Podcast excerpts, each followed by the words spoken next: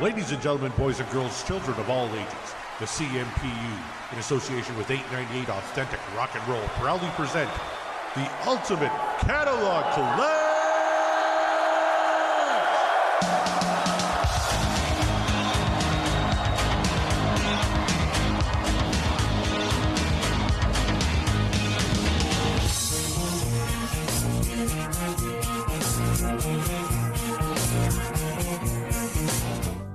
Sun beating down, burning my feet just walking around. Hot sun making me sweat. Gade is getting close, he hasn't got me yet. Corey Morissette. I think I've tried stealing your Backtracks Aerosmith intro before, but you know, it's probably been a while, so I thought I'd try it again. How did that work? I think it worked pretty well because that's a pretty good lyric. Uh, from a pretty good album that we're talking about here uh, tonight, we continue our deep dive into We Can't Dance, the uh, last Phil Collins era Genesis record. How did we do last week, Corey? What were our final scores on side A? Oh, we did pretty well. I know. Uh, yeah, my my scores were were pretty good. It was eight for music, uh, nine for lyrics, and four and a half for production. So that gives you what 21 and a half out of 25. Yeah. Uh, pretty good score for side A for me. I think you were a tad bit higher. A little bit, but I'm still smarting Corey from last week. I mean, Oh, yeah. Sorry about you're- that. we're not driving the last spike together. I think we're working at cross purposes on getting that railroad finished. But you know what? It is what it is. Kevin tell- tore a strip off me when we uh, got off the call. Let me tell you, I, I'd never heard so much blue language. We should tell people, though, Corey, quickly. We should recap what we do here. Um, we're going through Phil Collins' Era Genesis albums, song, uh, album by album, or side by side, I guess, really, and coming up with a, uh, a score out of 100 for each album to decide which is the best album in that artist's catalog. Um, we assign 10 points for lyrics, 10 points for music, and 5 for production for each song. We average them out, and then we come up with that for the side of the album um, to eventually come up with a combined score between the two of us out of 100 for that album. And once we have all the albums rated, um, we're going to have a special guest on to help us decide who gets to dec- who gets to pick the next artist or band we're going to talk about on season two, in this case, of the Ultimate Catalog Clash.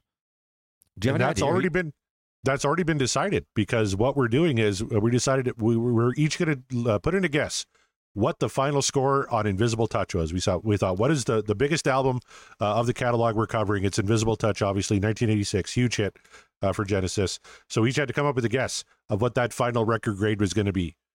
And uh, I believe the final grade came in at 88.5%. So if somebody, whoever got closest to that, gets to pick the band or artist for season two. And uh, I got to tell you, I, I I go back and forth. Some some days I, I'm I'm I'm somewhat confident, like I think I'm close enough, and then other days I'm like, no, there's no way. Kevin nailed this thing, and I, I'm way out to lunch. And I'll tell you right off, the, I, I don't remember what I said. I mean, I emailed Scott uh, late at night. I was like, ah, I'll just take a punt. I've no idea where I landed. I could have been at like 98. I could have been at 73. I don't, I don't fucking know. I don't remember. So it's gonna be, it's gonna be as much of a surprise to me as it is to you, Corey. So Perfect. And I, I keep trying to get Scott to uh, to tip a, tip his hand, but he's a man of integrity, and it pisses me off because uh, I can't get a read on him at all. He won't he won't give me a hint, nothing. I mean, just I mean, an American, a Las Vegas-based American who won't cheat. Like, what the hell is that? I know, and you know, a diehard Trump supporter. Uh, s- under the bus he Kevin- goes. Under the bus he goes. Yeah. somewhere Scott Haskett is throwing something against the wall and cursing my name. Okay, I can't we're- wait to get him on this show actually because he he's a fan. And he, he reaches out every week to tell us. Uh, I know uh, he, he's not too happy with you about Snowbound. He loves that song. I think I'm gonna get a I'm gonna get caned on that one when we do the uh, album wrap, aren't I? Or the uh, season wrap, aren't I?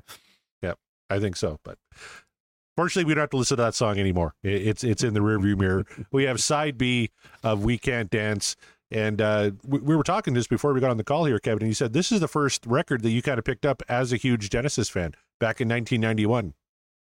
Yeah, I, I mean, so my experience, or sorry, my exposure to Genesis was my dad used to be in a lot of bands when I was growing up, and his drummer, uh, Cole Hallcroft, who sadly isn't with us anymore, was a huge Genesis fan, and he'd made a, a mixtape, uh, of early Genesis songs mainly for my mum.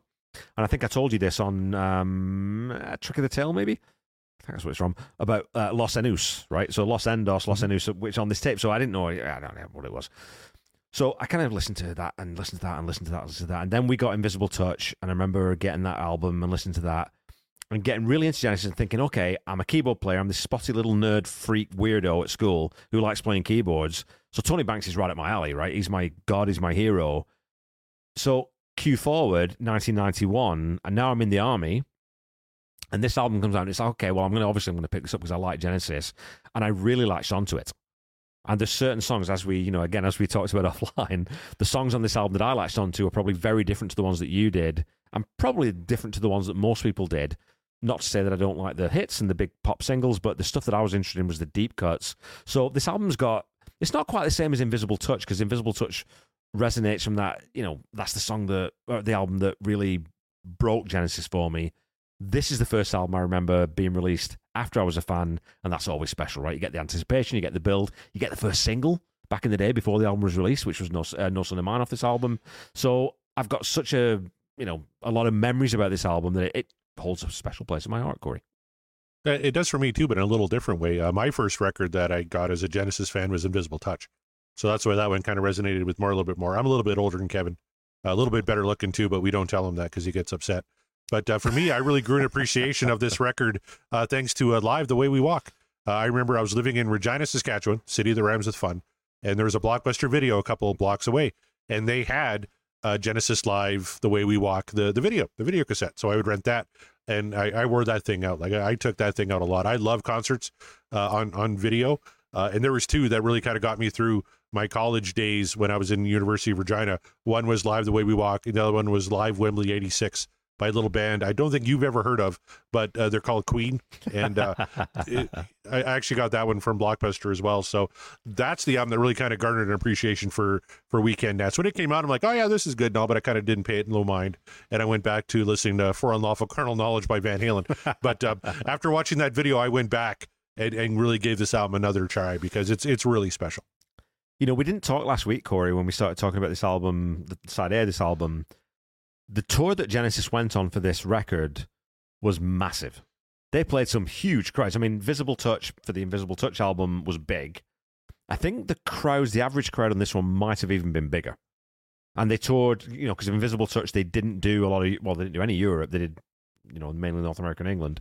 Um, this one, they went everywhere. And my God, those concert performances from Knebworth, which I think is where most of um, the longs and the shorts, like, you know, Live the Way We Walk, I think most of those are taken from.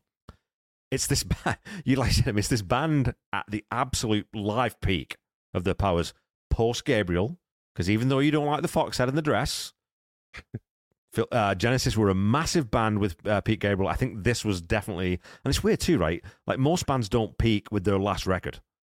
I think they really did with this one as a live act because they were just locked in. The set list was just mint. The performances were fantastic. They knew who they were. They knew how to sort of, you know, perform on stage.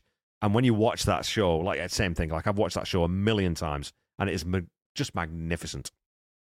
I tell you, I'm looking at the attendance on leg one alone, just in North America. where They played like Texas Stadium, uh, the Astrodome, uh, the Pontiac Silverdome, uh, you know, 71,000, uh, 53,000. Philadelphia, Veteran Stadium, 97,000. East Rutherford, New Jersey, Giant Stadium, 97,000. Uh, Canada, Skydome, 55,000. Uh, a sellout there. 55,000 for the Skydome. Then they played uh, Commonwealth Stadium, BC Place, two massive stadiums uh, here in Canada. I think Commonwealth holds 65 uh, for football. so you put another like 15 on the floor, you're you're pushing 80,000 there. So yeah, a lot lot of big crowds uh, on this tour, that's for sure. And a lot of big crowds, but they still did a lot of the longs. You know, they're still playing Home by the Sea. They Sea. did all the still long- like, look, like uh, it's yeah. The the third song is dri- uh, I'm looking at the sample set list. Uh, song 3 is Driving the Last Spike. Covered that last week, 10 minutes long. Then they did the old medley which Yeah. covered like Dance on a Volcano, Lamb Lies Down, Music Box, all that shit. Uh, then you got Fading Lights is a fairly long one. Uh, Home by the Sea, Second Home by the Sea is in here. Domino's in here. Like they did all the good long ones. Yeah. Crazy. It's a sign of it's a sign of a band with an identity. I think that you could go out there and do just all the three four minute hits, and Genesis has enough of those to do a twenty five song set, easy, rip them out, send everyone home happy. No one would complain, but they're still going to do those songs because they know that they're. We talked about this, I think, on the I think it was on side B of Invisible Touch, right? About Domino, where it's this weird thing because it's a very proggy song in a way, but it's very poppy in another, and it's that sort of mix of those two things that they get away with because the Genesis and they're really bloody good at it. On this tour, it's like, well, we're just going to go nuts, and people just go along with it. And yeah, man, dude, that yeah, that video, the way we walk live, holy shit, I've worn out probably two VHS cassettes watching that. And that was Wembley, wasn't it? Weren't they at Wembley for that one? I think wasn't it Knebworth? They It could have been that? Knebworth. Yeah. I think it was Knebworth, maybe. Yeah, because it was massive. Like it was huge. Because it was a. oh, maybe, I don't know. I'll have to go back and watch it now. Because I think Visible Touch might have been Wembley, It was, yeah. and I think it's Knebworth then for because Knebworth like Knebworth Field is massive. So yeah. Anyway, Yeah. but we're uh, we're talking about we're talking about side B. What song are we talking about Yeah. first, Corey? Oh, we're talking about uh, almost the, uh, the the title cut uh, of We Can't Dance. Uh, played 215 times. This is I Can't Dance.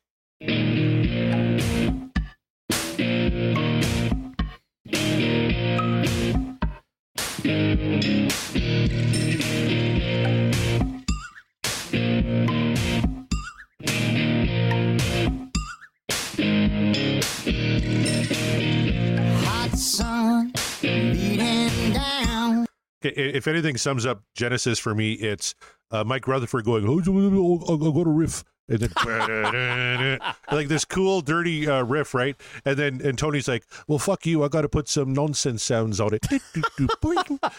Like, so, it's, it's- but it, it, it works. It, it somehow it works. Like everything you talk about musically with Genesis. Oh, you know, the the the drums start on the two, and everything else starts on the one, and it shouldn't work, but it does.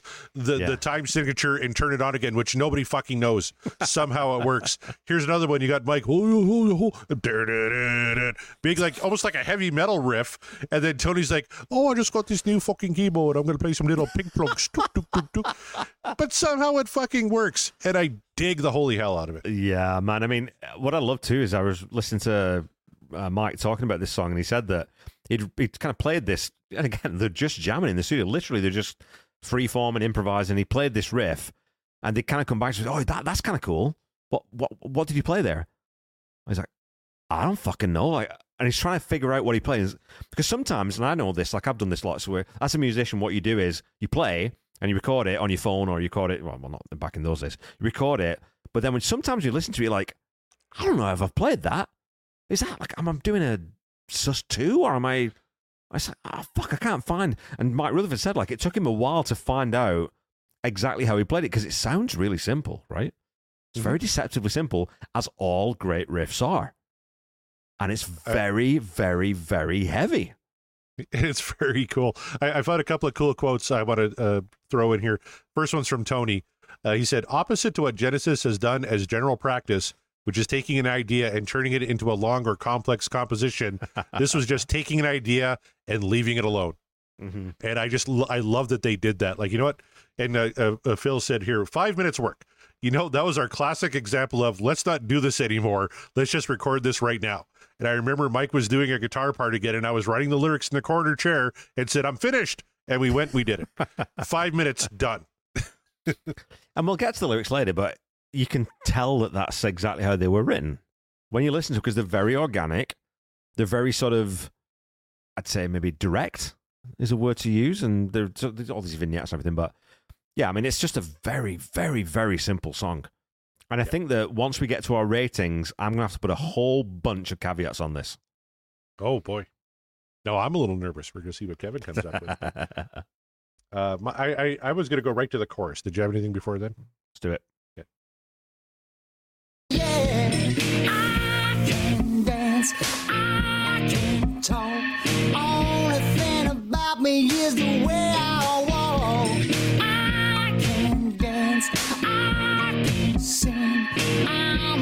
Standing here selling everything. little steam going off in the background. But that's really what the song is about. It's not about a guy who can't dance. It's about mimbos, uh, very pretty uh, idiot men uh, inspired by Blue Jean commercials uh, who are just uh, they look good but are as dumb as fuck and can't do anything, can't string a sentence together, Yeah. have no coordination, can't dance, but they look good. So you throw them in a commercial, and that's kind of what lyrically the song is about. It's. I mean, I'll. I can sum this. And the, the the content of this song lyrically, I can sum up in one word, Corey.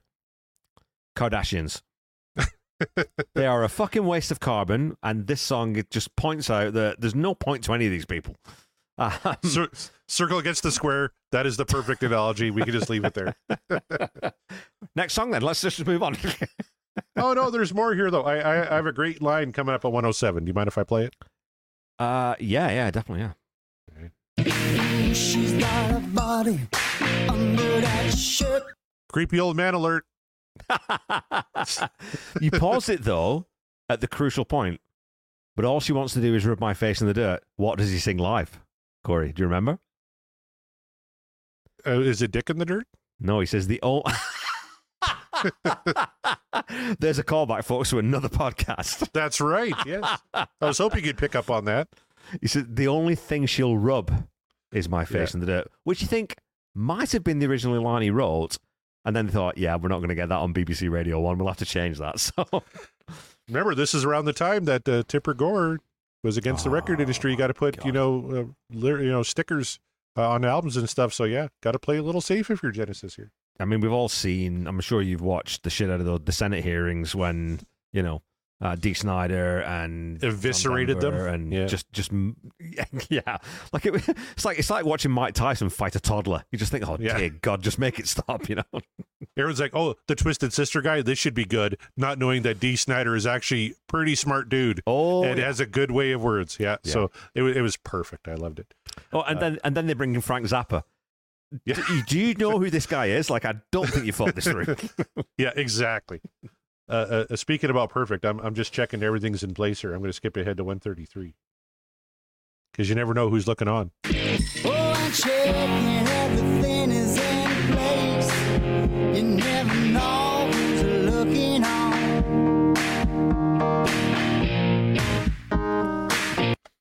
that digital piano sound that Tony's got there. You use a word a lot on your Aerosmith podcast that I think applies here.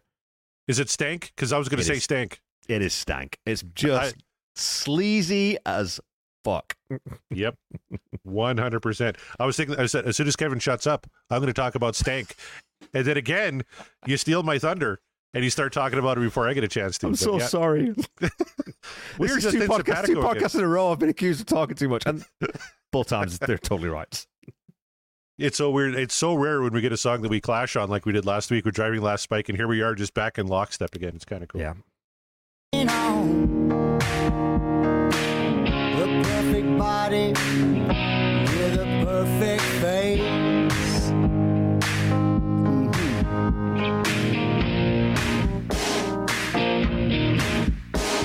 So I don't know if you've seen the uh, the clip going around from the U.S. Uh, House of Representatives when the temporary House Speaker uh, gavelled them into recess. and he Oh, took the yeah. gavel and he smashed it uh, uh, on the lectern. That that that's kind of that sound.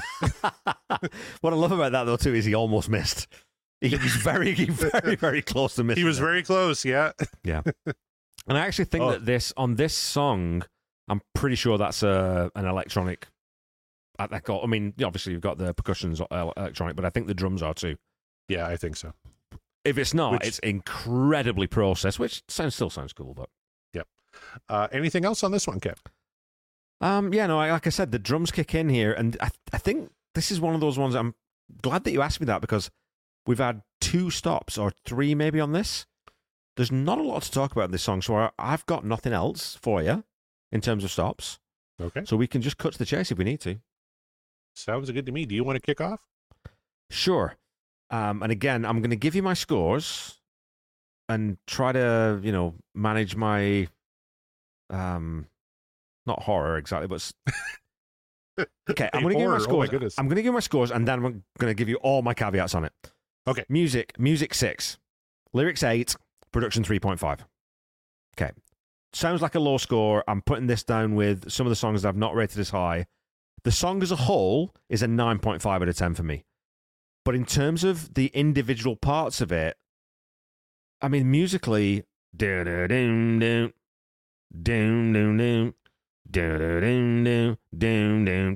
that's the song. There's so little else. There's a bit of a bridge, but there's not much in there.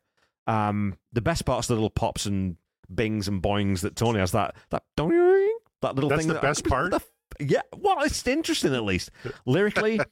feels being playful and silly, but they're very throwaway lines, throw sorry, throwaway lines. And there's these sort of vignettes, but there's no depth or cohesion to the lyric. Production wise, there's nothing wrong with it, and I love it. But if we, again, if we're being clinical, it's very one note. Nothing really happens in this song. The bridge is super brief, um, and you know, like No Son of Mine, it's a bit overlong. I think. I think you could again trim this down by about 45 seconds to make a super punchy single. But again, it's a 9.5 as a song because it's fucking great. But if you're going to really analyze it and sort of pick apart the indi- individual parts of it, uh, you know, what do you line with it? Well, all I'll say is sometimes there's beauty in simplicity. You, you talked about the riff in this one. What's the riff in Smoke on the Water? Da, da, da, da, da, There's beauty in simplicity sometimes. Am I comparing this to Smoke on the Water? Fuck you. Yes, I am. I give it a nine, nine, and five. I love this song. I love this song. Somehow it works. And it it can be simple and it could be trite and it could be stupid and it could still be fun. Yeah. And that's what I love about it because nothing about this should be good. You're not going to put this up for a Grammy, even though I think I might have actually been nominated for one. I, I have to go back and look because it was it was it was quite popular back in the day. Uh, it actually uh, charted. Uh, it received a Grammy Award nomination for Best Pop Performance by a Duo or Group with Vocals in 1993. So there you go. It Oh could be silly, God. stupid, fun, and it could still. In, in, in, it's it's great. I love this fucking song. And a six for music because it's simple. Come on. The best parts are Tony's pops and clicks and doings. No, fuck you. the best part is that riff. Hundred percent. I, I did knock yeah. it because it does need better drums. The lyrics are a bit trite, but I don't care. I love this song. Nine nine and five. Nine, nine, and five. Oh wow. Yep. Okay. Better Five than Driving Last production. Really? Yes. What would you change? It sounds What do you mean perfect. better than the last spot driving? Like, oh my god, this is that's it. Podcast over. it's a good thing you're a three and a half hour drive away, my friend.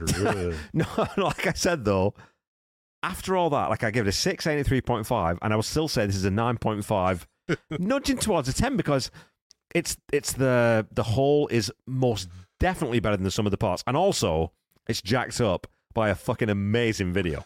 That's true. Yeah. You know, And live, it's really good too. Oh, this is what I'd written down. Yeah, infinitely better live because it's Yep. a production piece. Then, and then they do the the walk and they do the whole silly thing, and it's the crowd engagement bit. And man, like as a kid, especially as a sort of a teenage boy, of course you relate to you know young. What's what's the line in the stupid fucking line? Blue jeans sitting on the beach. Her dog's talking to me, but okay. If you're giving for these lyrics a fucking nine, Corey Morissette, her dog's Goddamn talking right. to me, but she's out of reach. Hmm, she's got a body under that shirt, but all she wants to do is rub her face in the dirt. It's a I mean, it's fucking. Of course, it was written in one pass, sitting on the, It- in the chair in the corner of the studio. All right, motherfucker. In the David Lee Roth pantheon of great lyrics, that is worthy inclusion in the Hall of Fame. Oh, look, if we're comparing this against David Lee Roth, then that's a different thing. But we're comparing it with everything else that Genesis wrote. So, Well, see, and it does not have to be all pretentious shit where they're talking down to you. It could just be a fun little aside. oh my lord! I'll tell you what, though, it's it's kind of funny though because I was wondering if you would have more stop points in this, but it is very. It's verse chorus. There's a bit of a Yep. bridge, verse chorus, verse chorus, and it's like I said. I mean, this is on every single mixtape I've ever made of Genesis, on every playlist on my phone. Of course, it is. I want to listen to it. I want to sing it. I love singing this song and trying to think, oh, do I try and hit that note or do I try and go falsetto? I can dance. I can do either sometimes on a good day. I'd listen to it every time. But critically, I just think it has some shortcomings, Corey. So, I'll tell you, I've heard you sing a couple of times, and I think your falset- falsetto would uh, scare small children and animals. So please don't do that.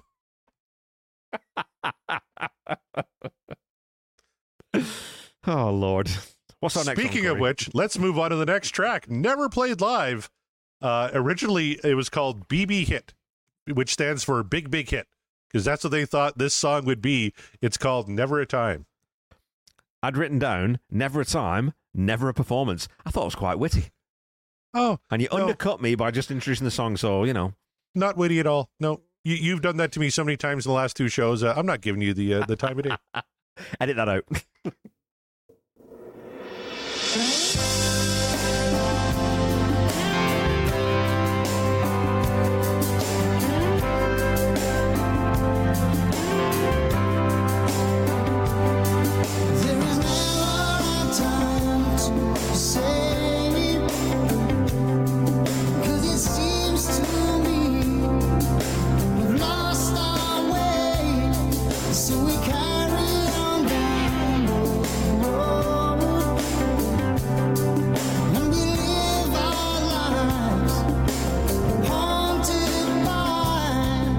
So this one's kind of a weird one structurally, right? Because there's not really a verse chorus type structure. Yeah. There's not even really a verse chorus. It's almost kind of like a stream of consciousness, just whatever's coming through, right? Yeah, it's.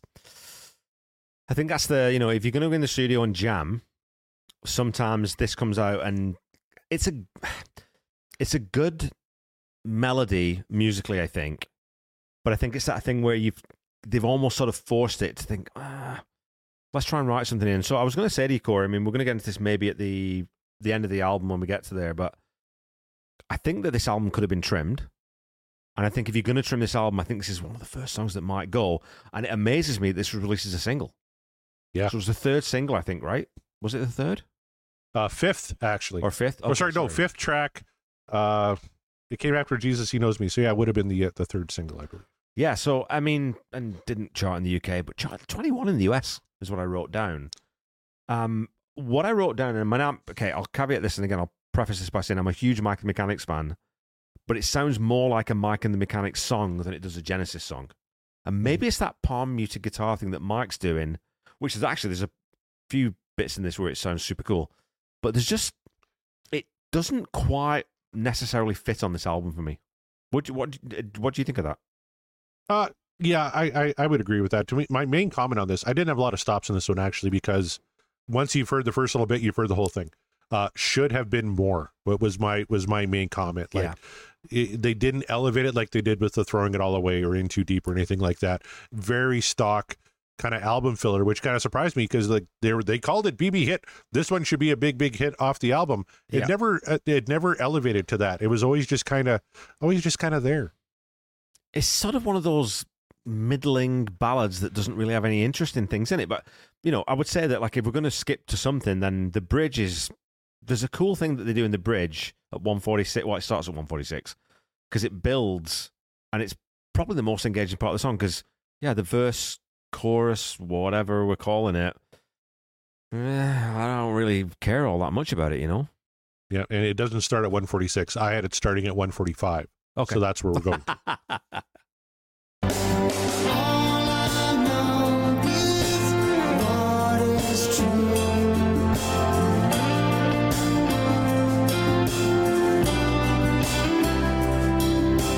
All I ask is for you to just look around and see. And it's that transition in the bridge where it goes from that sort of again suspended chords that Banksy does all that stuff, but they go to that big clean break into the major full chord. That's really cool. Mhm.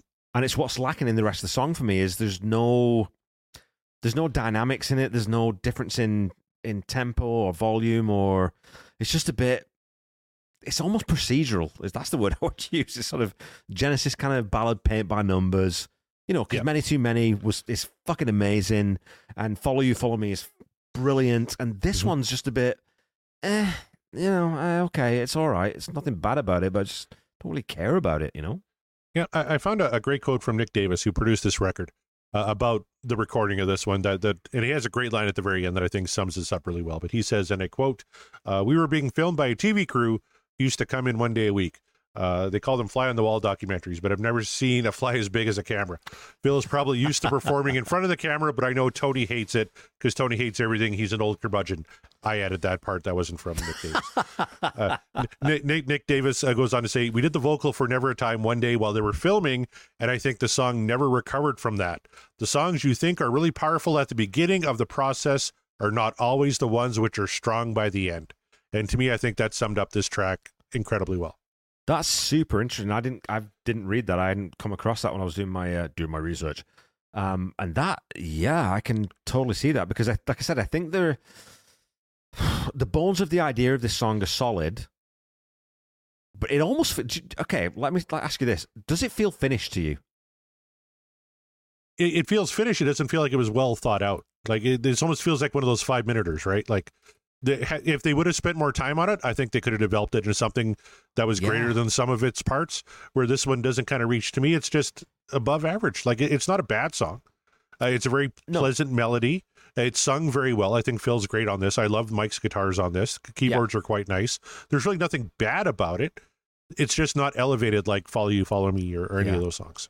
I also think that, you know, again, we're going to talk about Mark Rutherford lyrically at different points of this album.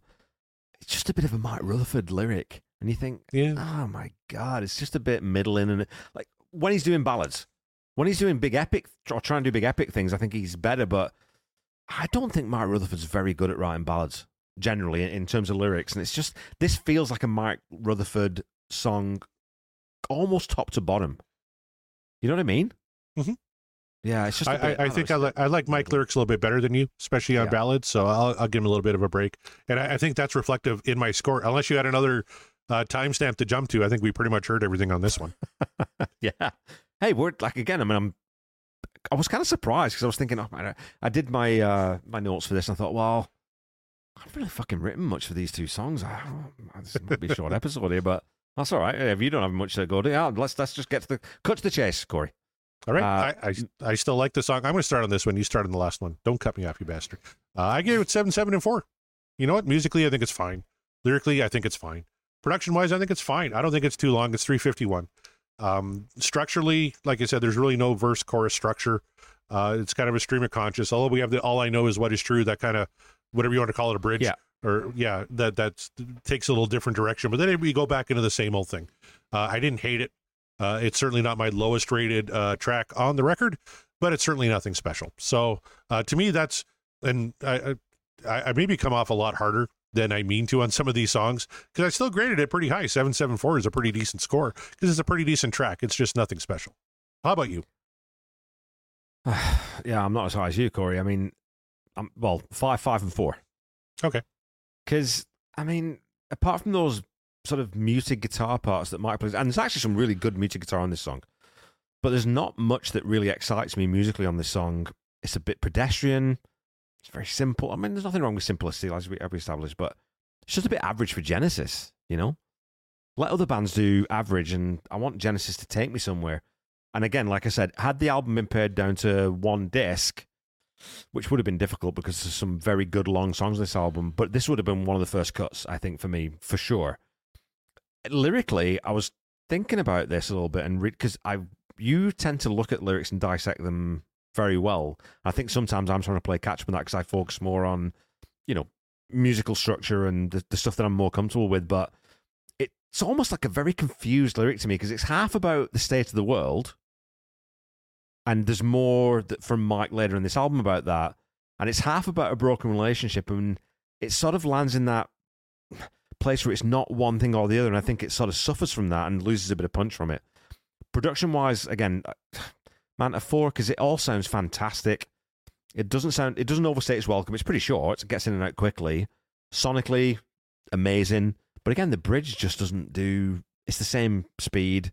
Doesn't really change key. Doesn't mm, do anything. So it's just a. It's just I don't know a, a decent album track that I don't skip or I wouldn't. It doesn't. I don't hate it, but I just don't really care about it. And I think that's maybe maybe that is the worst thing you can say about a song. You know, I don't I'm love it really or hate it. th- There's a, a track coming up on side C that Okay. I'm really curious to get your take on. Also, a single called "Hold on My Heart." It'll be Okay. interesting to compare this one to that one when we get Yeah. to that. But um, uh, never time, never performed, like you said. Uh, I also, uh, I've got a correction. Uh, we're talking about uh, the way we walk uh, live in concert was actually recorded at Earl's Court in London. Oh, okay. Oh, mate, I saw Pink Floyd there on Oh, the really? uh, Division Bell tour. Oh wow! Talk about a venue to see a musical performance at. Holy, we got to do. Ah, maybe we'd have to. We well, Floyd would have to split up somehow. Fuck. Let's not even go there. Let's not even get into it. we got a long, long way to go before we get there. Uh, Hey, that's a good Phil, that, there's, there's a good Phil Collins reference. There you go. I, I was referencing Def Leppard actually. Long, long way to go from their album X. Damn you, Which- Corey Morissette. Coming up, season two, Ultimate Catalog Clash, Def Leppard, every album. Let's do the live records too. Why not? Hey, look, if you're fine with me, I mean, swearing like a fucking trucker for 97 hours, I'm on board. I haven't been opposed to it yet. I don't know why I would be then. So uh, let's see what your thoughts on this next one. It's the last song on side B. Uh, this is uh, it was performed 32 times. It's called Dreaming While You Sleep.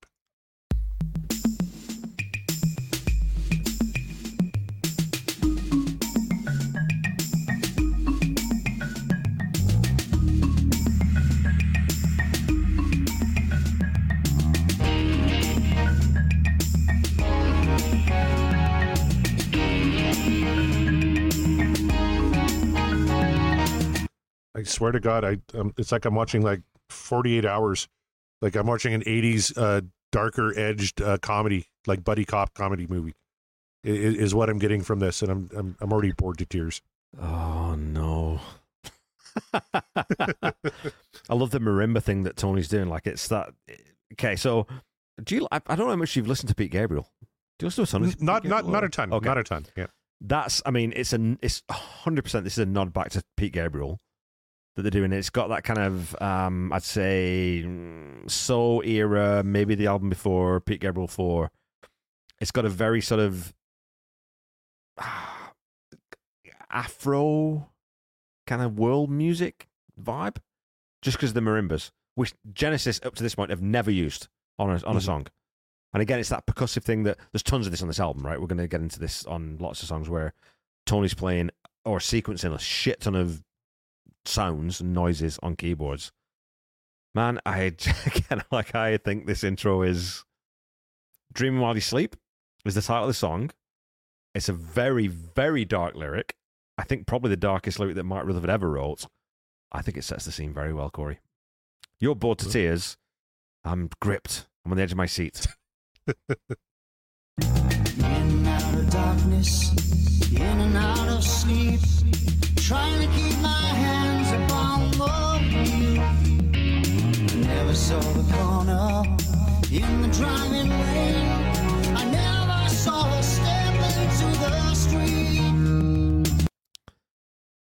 So you get that setup where there's obviously a tragedy is going to happen, and we've got this darkness through the song, tonally and everything else, but you don't know where the song's going yet.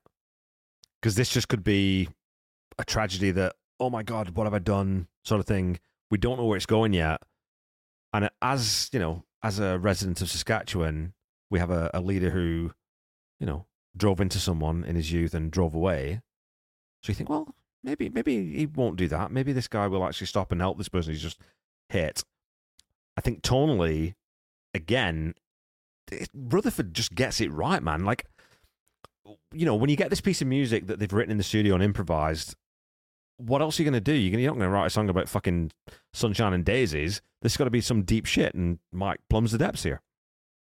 he does, and I think thematically this works better than driving the last spike because like the music is ominous, the lyric is ominous. The only problem is I don't like it, and it's ve- and a lot of it actually has to go back to my personal life because hit and runs in this province, Kevin, as you well know, Yeah. a huge problem. Huge pro- drinking and driving is a colossal problem here. Uh, I've lost people to hit and runs.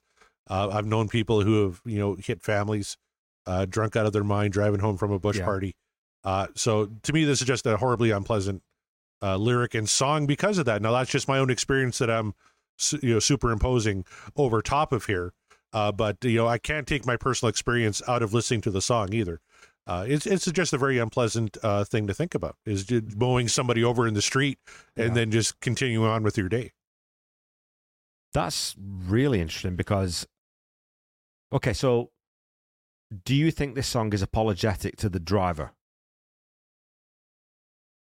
No, it, it doesn't Okay. seem apologetic to the driver. He seems remorseful at the end when he's saying, "All my life I'll be haunted," Yeah. and, and all that stuff. But uh, I I don't get apologetic to the driver at all. Maybe that's part of what really kind of upset me. Okay.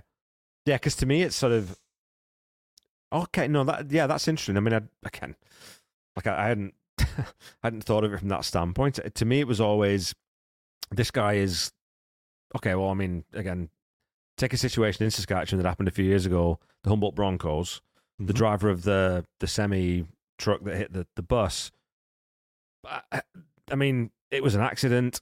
Didn't mean to do it. He wasn't drunk. He wasn't distracted. It just it happened. It was an awful thing, and this guy's life has been ruined by it. And that's sort of where I think the song's the point of view that the song's written from.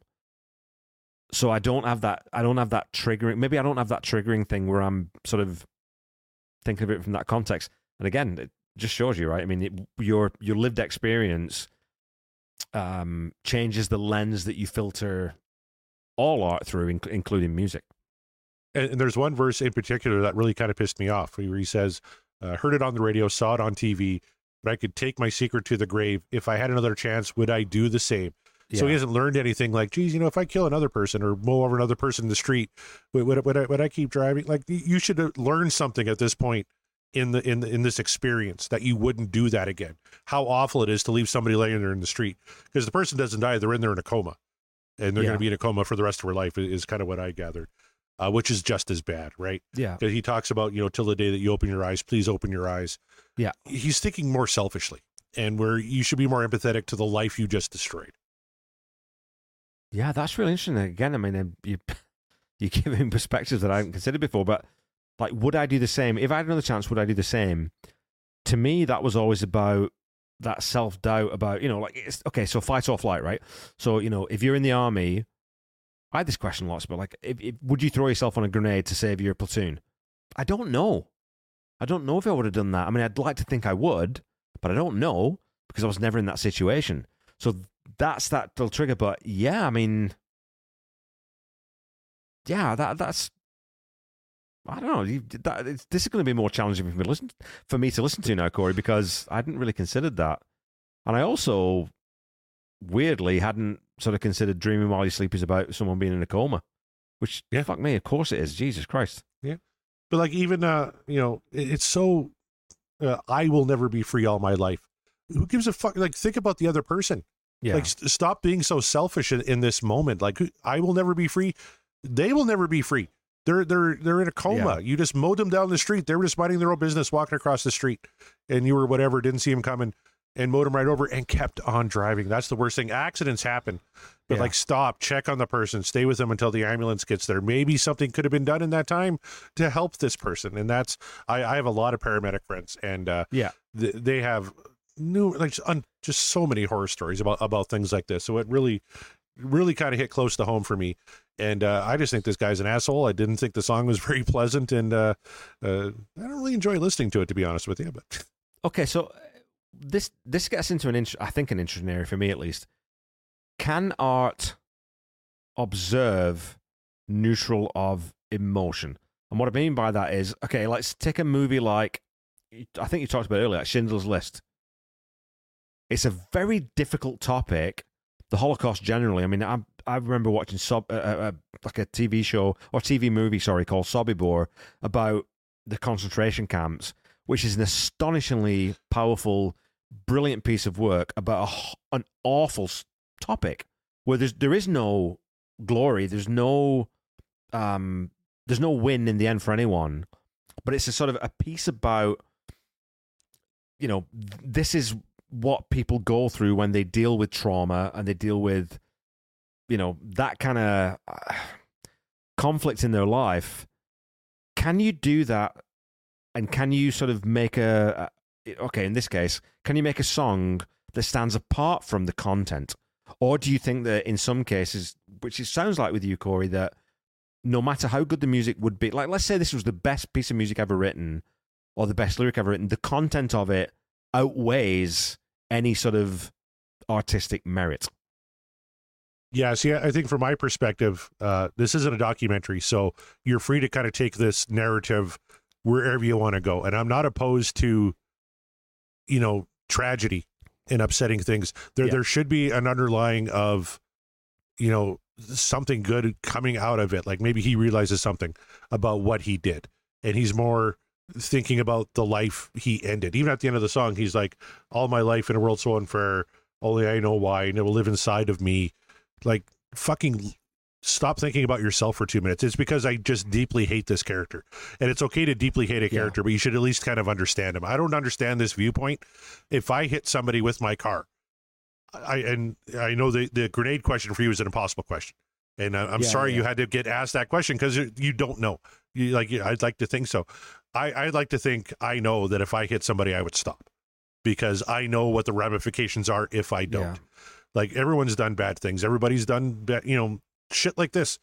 But the the fact that he takes off and doesn't think, and all of his thoughts afterwards are about himself. That's what makes this kind of a despicable narrative for me. If he had come to some sort of realization, and Yeah. you know, you know, some sort of personal growth, like even the bus driver, the Humboldt Broncos, right? He's extremely apologetic, and he's Yeah. taking steps. Like he's not shying away from the responsibility. He knows what happened, and, but you know, he's trying to make something out of his life, and he's not. He's taking full responsibility. I don't know if this guy is in the song. And, and, and that's one of the things that, that really gets to me. Had he kind of Yeah. you know, completed a little bit of a character arc, I, I think I would have been fine with it. Musically, it fits very, very well with this very dark, uh, somber tone. Like it fits fits very well. It's just not um, a, a song or a narrative that I was particularly fond of. Is all. Uh, that's yeah that's no man i don't know what to say. Like I, I don't i've not considered that side of this before. And again I, I didn't even think about that when i was listening to it for this episode because all i'm looking at is you know does it tell a story? Is it structurally interesting? Are there different parts? Is it sonically cool? Is it produced well? I don't know whether i stepped back and took that you know 50 yard view or 100 mile view of saying what's this song actually saying contemporaneously in some sort of social context. So, bloody hell, I'm gonna feel I'm you know I'm gonna feel really fucking bad about my rating now. Is what I'm saying. I think probably, Nine, nine, and five. It's a great song. but we should uh, let's let's play like I mean skip back to I mean 114, but play a bit because musically we should we should talk about you know the music and the, and the parts of it because Absolutely. in this first chorus, there's a brilliant little thing that they do with the vocal here, which we should listen Okay. through and then talk about a little bit. You bet. While you sleep. While you sleep. when you listen to that under headphones, and I encourage everyone listening to this podcast, when we talk about these songs, please listen to them under head- headphones because you get so much better an experience. The panning on this, like I said, the production on this is superb because I think I'd written down at first when I listened to it, I thought it's double tracked for sure. So Phil's singing the same line through twice. He's singing the lead. There's not harmony, but he's singing the same line through. I actually think it's tripled because you get one part in the middle, one part left, one part right. And when you listen really closely, it's definitely three different takes. And that that sort of sense of width that you get in there changes the dynamic of the song because in the chorus, uh, sorry, in the verse, you've got that progression and whatever, and, and then he sings the straight lead. When it comes to this part, you get that dynamic shift, and that's again just a brilliant bit of uh, a bit of composition and songwriting. So good. It's hard to pick up on that too if you're not listening on headphones Yeah, because you, you don't hear it. the, the, those three takes are so close together. Yeah. That it really takes a lot of nuance to, to hear it.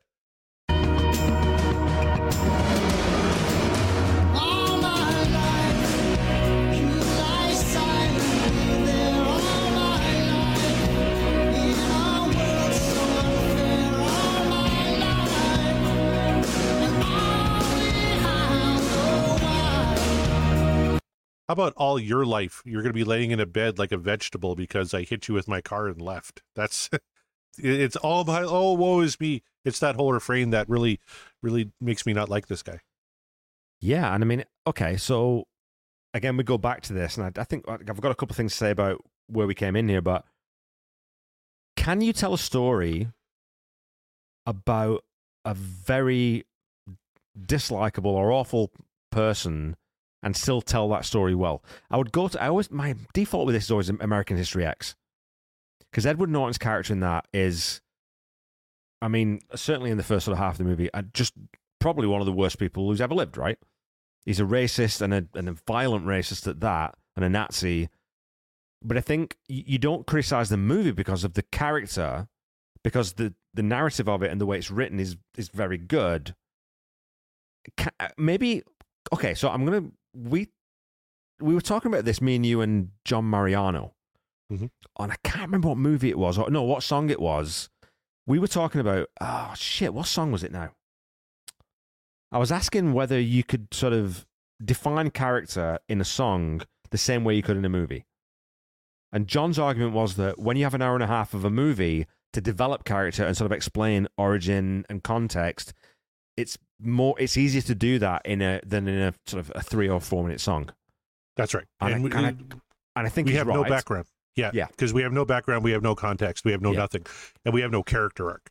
Like Yeah. so, th- this guy is is shitty from the beginning of the song to the end of the song. His arc is a flat line, and and that isn't compelling storytelling. You can have despicable characters, but there's some there's some nuance or there's some gravitas to them, right? That Yeah. is going to inform the choices they make. We're robbed of that because this is a seven minute song as opposed to a two hour movie. You're exactly right, and John was exactly Yeah. right. But I would say that where we split there at the 246 mark, when the drums come in, I mean, it's just a straight lift from In the Air Tonight. Oh yeah, yeah. Ba, ba, ba, bum, bum, ba, da, da. You know, which is great. I mean, if you're going to bastardize anyone, bastardize yourself. And the drums sound different because they're treated completely differently. And it works too, right? Like, don't do it for the sake of doing it and don't do it as a callback unnecessarily. And by this point, like, In the Air Tonight's what, 83? What's, what, 83, when did that come like out? that, yeah. 81, 83, somewhere in there. So this is 91, so it's enough removed, I think. Um, but uh, it's the right thing to do in the song. Uh, I'm just looking. In the Air Tonight came out in 1981. Yep. So Oh, wow. 10 years before. So 10 years before, yeah. So used to things that work. And it's not exact, it's not a facsimile, it's not carbon copy. So he's doing something slightly different. But again, I think it comes in at the right place. Like we're at what, 246 out of seven ish minutes, Yeah. 717? So we've got that bit of that push. Now we've got a bit of a push into the next section of the song. Anyway.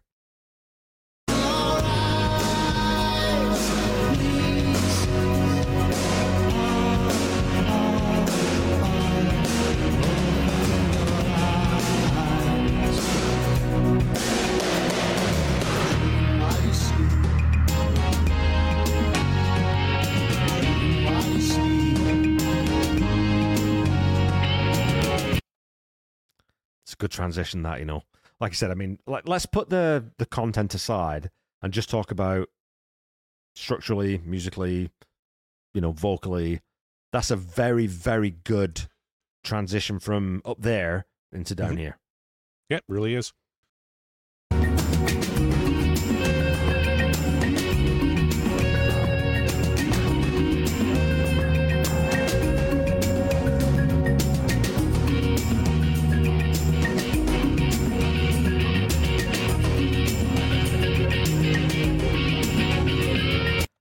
So we can call this a guitar solo, I think, right? I guess maybe technically it's pretty low in the mix. Uh, it, it's a Tony solo now featuring Mike. and I kind of put that in production too. That I don't think that's as up as it should be. But what I like about that is he comes off the one again. Like it's that. It's just a little thing, and he, he's not playing straight on the one, two, three, four. He's he's coming off and he's syncopating a little bit, and he's doing that bluesy kind of bend in the in the, the first instance. But then he's doing the choppy kind of staccato thing. So it's just a, I don't know. I think that's a very cool thing. I think it's a very cool little uh, lick that Mike's playing there. I wish it was a little higher in the mix though. Yeah, I, definitely. I, I mean, I, kind of want that to be the star. Yeah. Yeah, definitely.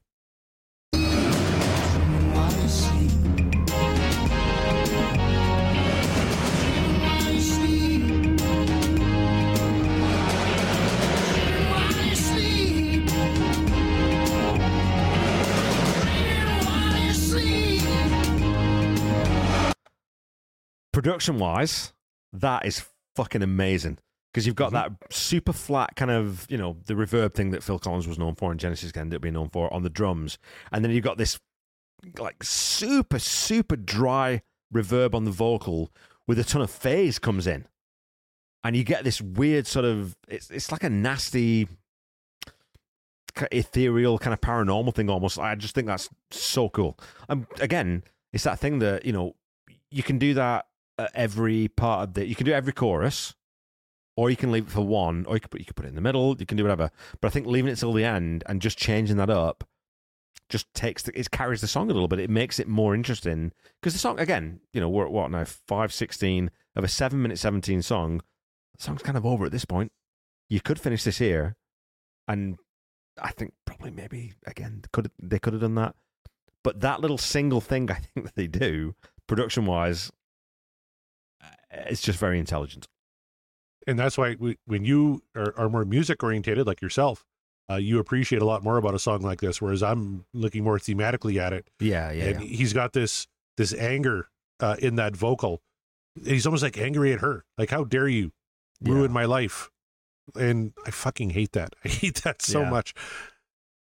All right. Uh, so if you're good on this one, I'm good on this one. Uh, Kevin Brown, what did you rate Dreaming While You Sleep? Ah, fuck, I don't even want to say it because I think I just this might be the end of our friendship, Corey. I don't know. Um, No, we're good. We're good. It's all right. yeah, I, I mean, again, so music eight, lyrics nine, production four. So, and I will caveat the fuck out of this before you tell me why I'm wrong. Um, I'm not going to tell you you're wrong. musically, it's very atmospheric. It's got this really seething tone to it that I think, I think actually, I think I like it more now that you've sort of said or, or told me what you think about the song. It's not massively adventurous, I'll say that, but I think it's better when it's paired with that specific lyric. Um, it's very Gabriel-esque. That intro, especially, is so th- those marimbas. It's just like so Pete Gabriel. Um, I think it's one of I'm not saying Mike's best lyrics because it's very challenging, but I think he nails it. Um, it's so dark and you know, like eh, it's very visual. It's very cinematic. You know, you see the bend in the road, you see the guy on his phone or or just I don't know, fucking arguing with his wife, whatever it is, and you, you see that collision, right? You just see it in your mind's eye. And for you, that's traumatic, more so than it is for me, which maybe that says that speaks poorly of me. Um, but I just think that's very, in terms of songwriting, just purely in terms of songwriting and not content, I think it's very cool. Production, I think, could have been shaved down, like I said. Um, get this down to sort of six minutes, six fifteen. I think it's a tighter song. I don't hate it. Eight, nine, and four for me. But again, I'm I'm definitely going to go away and think about the things that you sort of brought up on this song and see if that affects the way I listen to this now. Because, like I said, I'd never really considered that side of it. I I got sucked into. I love the music of this song, and I think the the lyric narrative works with it. What I hadn't considered is the emotional impact of the victims of people who've been through similar things. And I hope that that doesn't ruin this song for me. It might, and I'll be okay with that because I think that sometimes you should take real life and have it impact how you appreciate art. Richard Pryor, you know, Mhm. um, fucking stupid face, Louis C.K. There's certain people in like Robert Plant and Gary Glitter. I think the space in our in our in our appreciation of music that we can do that. But for me, I, I this is what I wrote down before we did the episode. The things that you said to me have had an impact, but that's where I am with it. Eight, nine, and four. All good. Uh, I love that you refer to Louis C.K. as a fucking stupid face. Uh, can we just call him that from now on? Yeah. Yep. stupid, All right, well- wank, stupid, wanky, stupid face. All right. Uh, please don't come at me with the pitchforks. I was lower than you. Uh, yeah, that's okay. Musically, musically, I gave it a four. I, I find the song very unpleasant to listen to melodically. Yeah. Obviously, it, it, it fits the mood of the song. I'm just not a fan of that. Uh, it's also uh, way too repetitive. Uh, there are cool moments. I love the big drums when they come in. I love that transition that you had pointed out. Like there's little things in there that to me elevated to a four. Uh, but uh, musically, obviously, obviously, it's performed very well because uh, this song is is very flat thematically. We kind of start and end at the same spot with this guy. That you know, there there was an opportunity uh, and and not everything has to have a redeemable character. And this guy doesn't need to be redeemed, but I think he needs to learn something at, at, at a certain course of the song, and he never does. Uh, and the music doesn't help illustrate that. So I gave it a four. Lyrically, I gave it a four. Uh, I have a lot of problem with the lyrics of this. Obviously, they, they they tell the story, like you said. You could close your eyes, you could see what's happening. It's not pleasant, and I don't like reliving that by listening to this song. So. Uh, you know, it's it's elevated to a four because they tell the story they're trying to tell well enough it's just not a good story. It's you know again you, you could put in something in here that doesn't even have to redeem the guy. Just at least make it a, a life lesson. You know Yeah. something that's just different than him victim blaming. And and I know I, I don't know if that's the intention. That's what I took away from it. In a lot of these. Uh, you know, it's very much uh, in the self. All my life, oh me, oh in a world so unfair. Only I know lives inside me, me, me, me, me. Fuck Right. you, you, you, you. You should be thinking more about the life you destroyed. I get it. Yours is too. You can come back from that though, and people have. They've you know re- rebuilt uh, lives after horrific tragedies. Uh, she's never gonna, or the woman's never gonna get an opportunity to do that because her eyes are closed forever. Uh, production two point five, uh, just right down the middle for me. It sounds fine. it's way too long. 717 is way too long. Like you mentioned, five, whatever we were at, the song is technically over. The song is definitely over. And you could even, I think, cut, you know, maybe another 40 seconds out of that even. Uh, you know, 430 to five, I think is kind of the sweet spot for this one. Um, especially because nothing happens. Like he hits her, he goes home, he sees it on TV, feels bad for himself, uh, visits her in the hospital and feels bad for himself. And that's it you, you don't need seven minutes to tell that story. I think it goes on a little way too long. So uh, four, four, two and a half for me. Man, I I'd love to sit here and come up with some sort of pithy or witty comeback, but when you've articulated yourself as well as you have, Corey, I'm just going to say, well, thanks for giving me a different. I mean, generally, thanks for giving me a different perspective on this because I I don't think I'd ever necessarily. I'd never really thought of this as victim blaming, which is insane because when you look at it, yeah, it is totally someone not. Ac- I wouldn't maybe not victim blaming, but certainly not not accepting responsibility. Yeah. Yeah. for their Yeah. actions, right? Yeah. Um, and I, I, I still think that it's a, it's a good representation of that. Mhm. I think you can still express someone who doesn't accept responsibility and have it be a good piece of art. But I'm going to reevaluate this, Corey. I'm going to sit and think about this a little bit and sit with this song and see what I come out with because maybe for the first time in this podcast, you've made me really reevaluate something that I like a preconception I had about a song, which I wasn't expecting because especially with this one, it's just it's a bit of it's not fluff, it's not filler, but it's not a song, it's not a standout on the album, Mhm. but it's also a song that I've always loved because of the mood of it and the the sonics of it and the melody and everything else. I've always liked. I've never really considered the message of it, so thank you for that. That's that's amazing. Well, and I'm hoping when when you look at it through that lens, maybe you'll find something redeeming in there that you can tell me about that I can look out for because uh, just my cursory travel through the song a couple times today to do this show because I haven't heard this song in years. Yeah. Um, that that's kind of what I came up with. Maybe I'm missing something, uh, maybe in a melody, maybe in a lyric that you know kind of fills the, the gap that I'm looking for uh, in Yeah. this subject matter. I, I, my sense is that I, I don't know if there's a, if there, if there would be anything that would get you over the line on that, because I think your proximity to the, the trauma of it, I- I, don't know if you're going to get past that. Which is fuck, man. I mean, that's fine, right? I mean, we've all got those songs. We've all got that subject matter. Like "Give Ireland Back to the Irish" by McCartney Mhm. as a sentiment, great. But you know what? I had fucking friends who died at the hands of the IRA, so fuck that. You know, I mean, Yeah. we've all got those things that we just it's a hurdle too far. So you know, Yeah. yeah. Hundred percent. Do you mind if I leave this song in this episode maybe on a on a humorous note? I found a, a great quote uh, about this song. I, I'm not sure uh, who said this quote, but it's it's perfect. Uh, they say, "Not a big surprise that a song about running someone over and putting them in a lifelong coma came from the same lyricist who penned the one about a guy getting trampled to death in a snowman suit."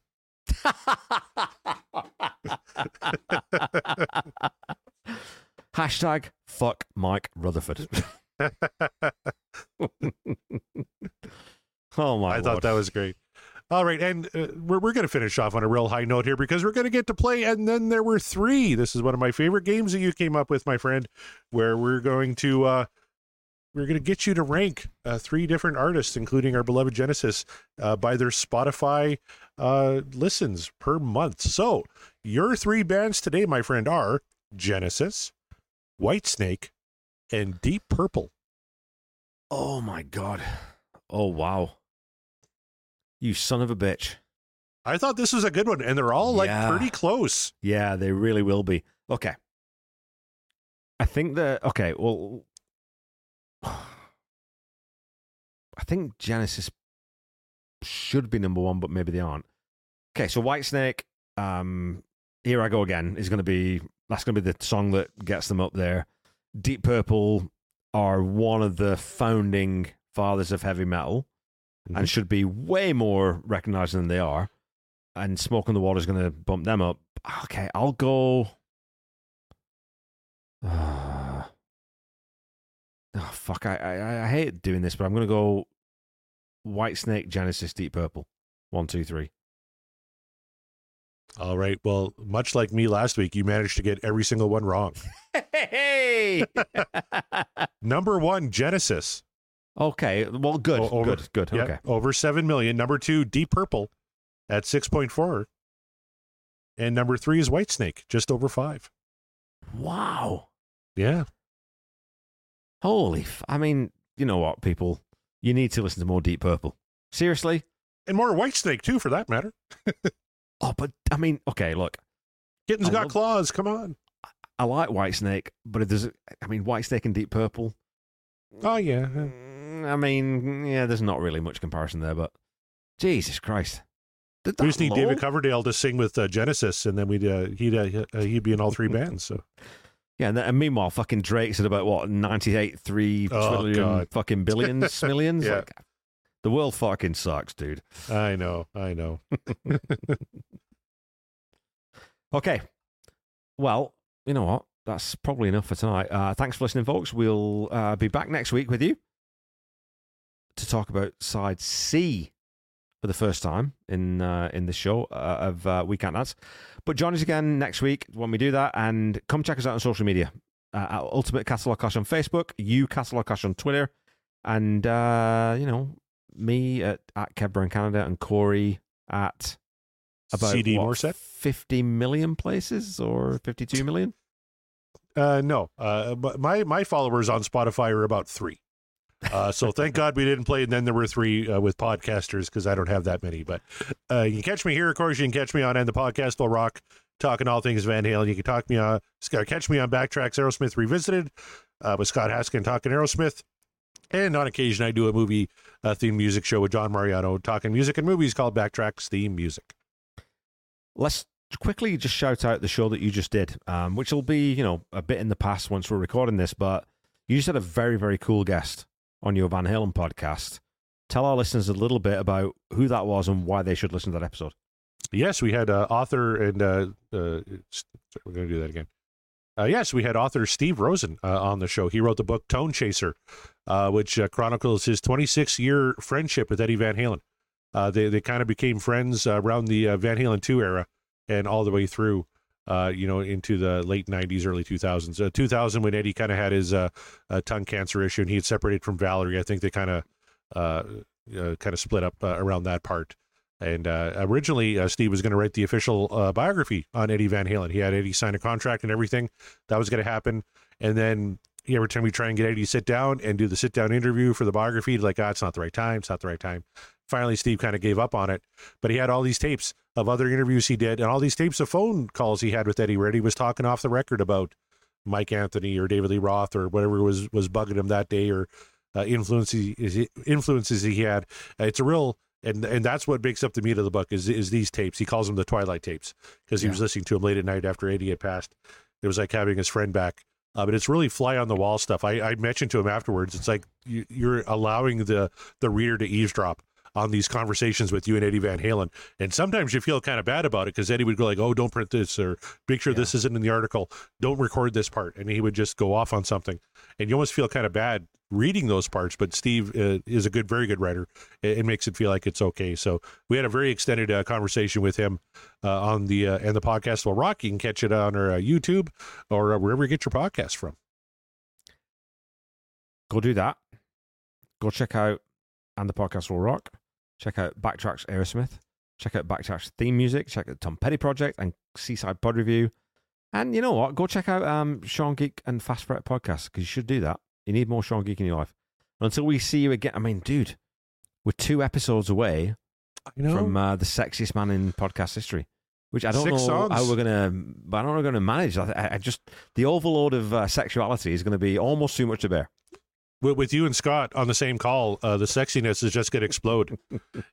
what, what, what was the uh, Antonio Banderas show uh, on Saturday Night Live when they had like Chris Kattan as, as uh, Antonio Oh, yeah.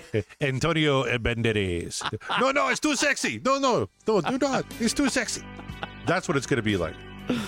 You know what? Hold on to your hats, folks. It's going to be you- you're going to be moist, is what we're saying. So you know, until until then, just gorge yourselves. Just get ready. Get ready for the the ultimate. Oh my lord! I don't even want to say, Corey. I, I, I can't even get past words and things. Nah, fuck it. Bye bye.